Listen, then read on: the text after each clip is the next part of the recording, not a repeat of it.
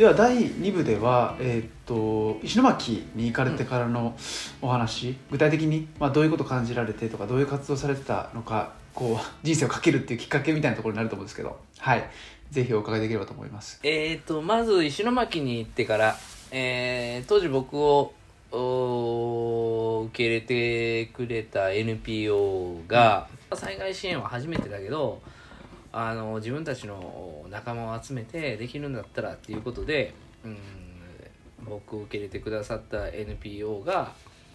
えー海外にフリースクールを作って学校に行けない子どもたちを受け入れるような NPO を立ち上げてる団体があって、あのすごい特殊な団体に僕はボランティアとして行ったわけ。うん。そこで僕があの一般ボランティアで参加したんやけども、まあ、その中でまず最初泥かきがれき出しっていう作業にもうとにかく4月いっぱいずっと使いながら5月に入ってようやく被災した商店さん商売をしている人たちの店舗をまずは再建して、えー地元でお金を回すことを優先しようっていうことで店舗を再生させたりする班ができたり。うん。だんだんとそのフェーズが変わるごとに、えーうん。自分たちも活動の方法手段を変えていったわけなんだけども、えー、と当初4月にボランティアで、えー受け入れてもらったところに入った時は他の団体は1週間しか行けないから様子見で2週間って言ってたの。で2週間やって帰ってきて自分がやりたかった独立への道に進もうかなと思ってて。うんでとりあえず2週間行き行くわっつって2週間行ったらもう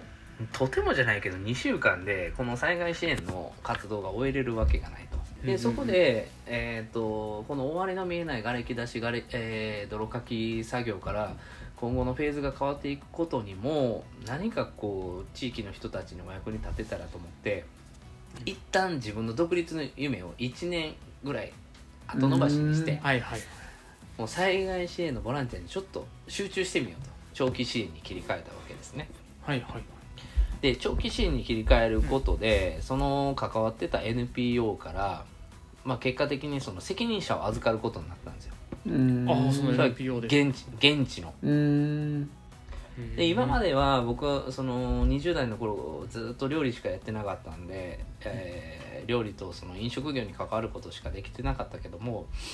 まあ、どうにかやってみようと思ったらコミュニケーションを取る能力っていうのは一応培われていて、まあ、人と話することにはあんまり不自由がなかったんで、まあ、とにかくヒアリングを繰り返すことでより地域の人たちとの密着性が出てきたんですよね。うん。で、えーまあ、結果的にその NPO の責任者を1年間預かって、えー2012年の9月にその団体を脱退するんやけどもその時のもう脱退するきっかけになったのが、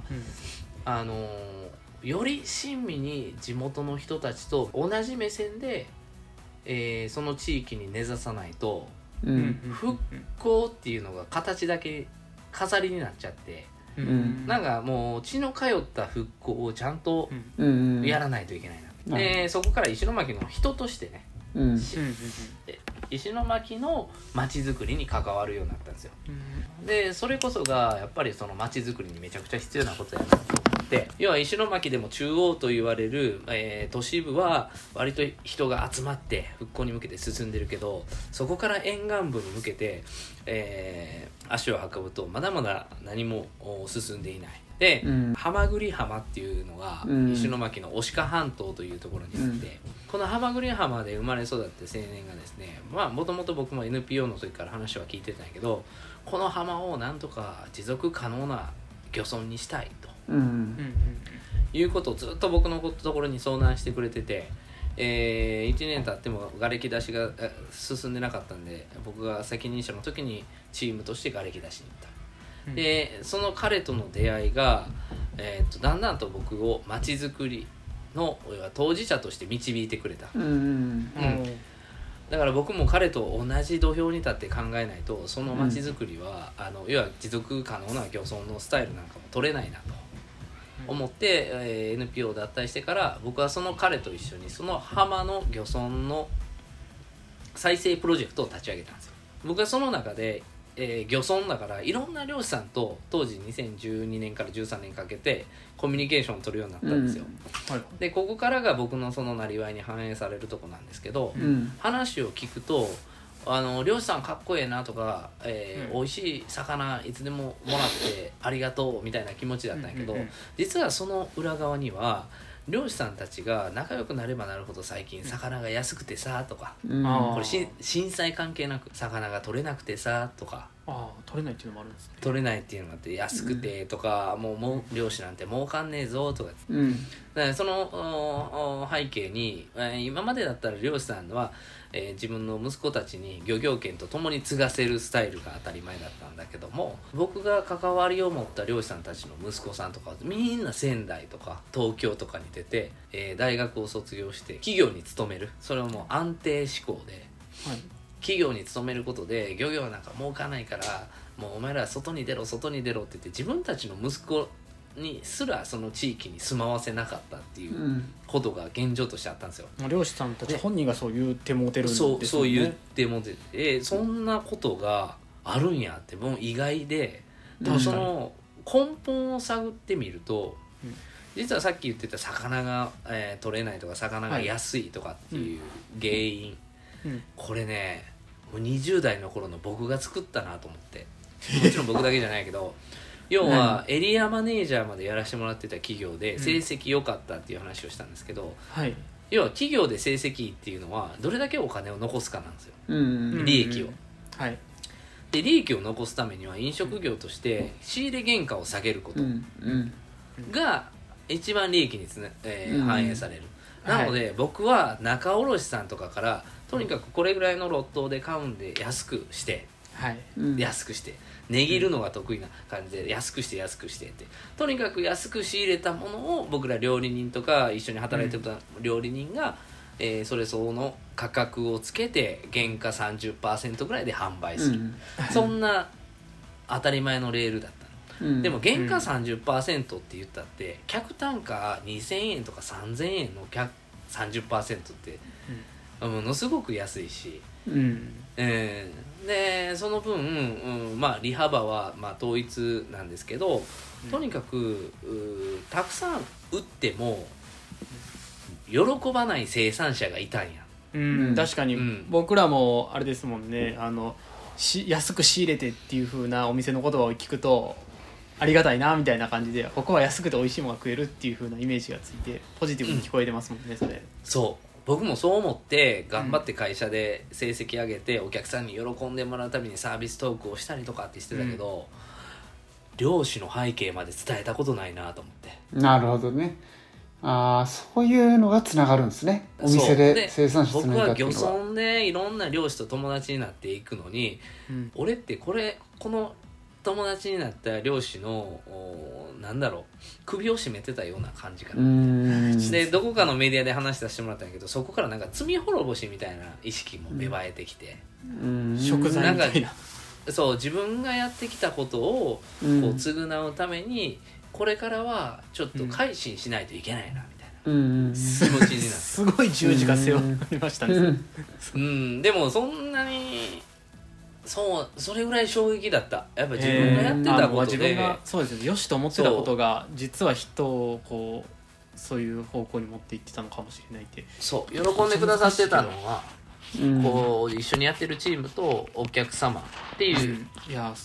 うん。で僕らが仕入れることで生産者は喜んでなかった、なるほど。いや三方よしの関係性が作れてなかったことにはい。すごく驚きというか、うん。まああの盲点だったかな。なるほど。でまあそれで漁師さんとかの話を聞くとさっきも言ったように、話を聞くと面白いし男前なその仕事やし、うんうん。で家なんか遊びに行ったらこれ食えって言ってこんなでかい渡りガニとかバーンって出されたりとか、うん。まあ、とにかく 男気という意味でも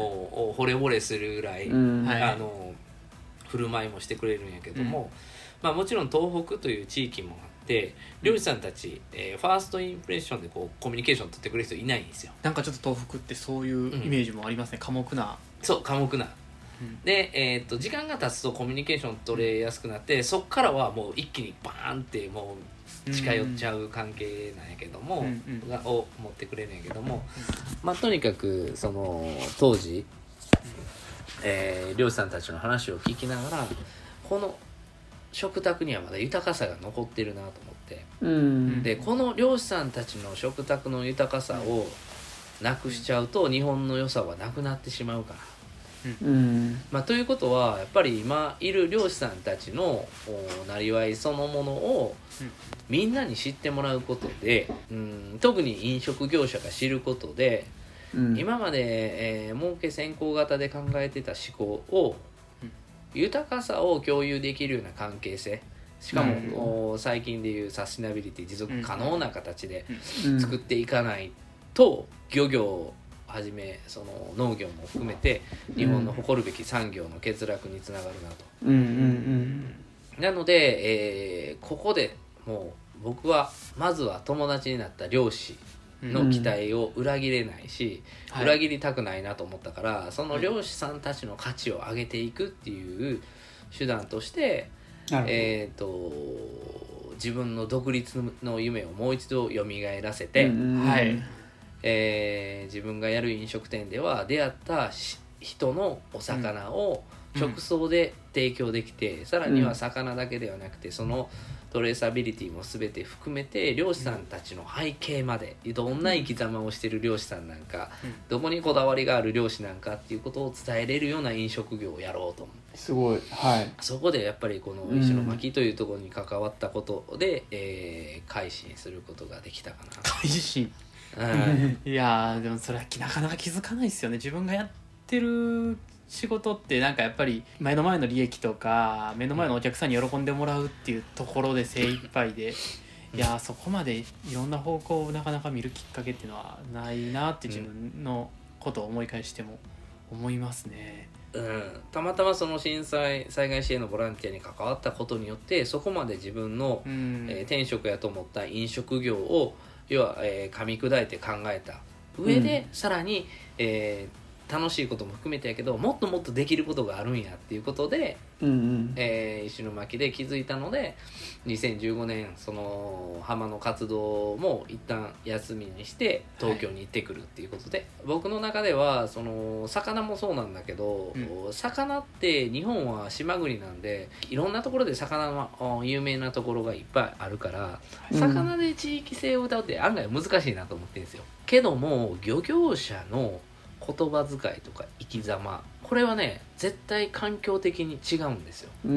要は関西人の関西人の僕らだと,、はい、うんうん、と四国あたりの漁師さんたちが身近にはいるからうんあれなんだけどやっぱりね西日本の漁師さん活動的なの。すごくこう自分たちからこうどっちかというと、まあ、荒々しさも西日本の方が多いかな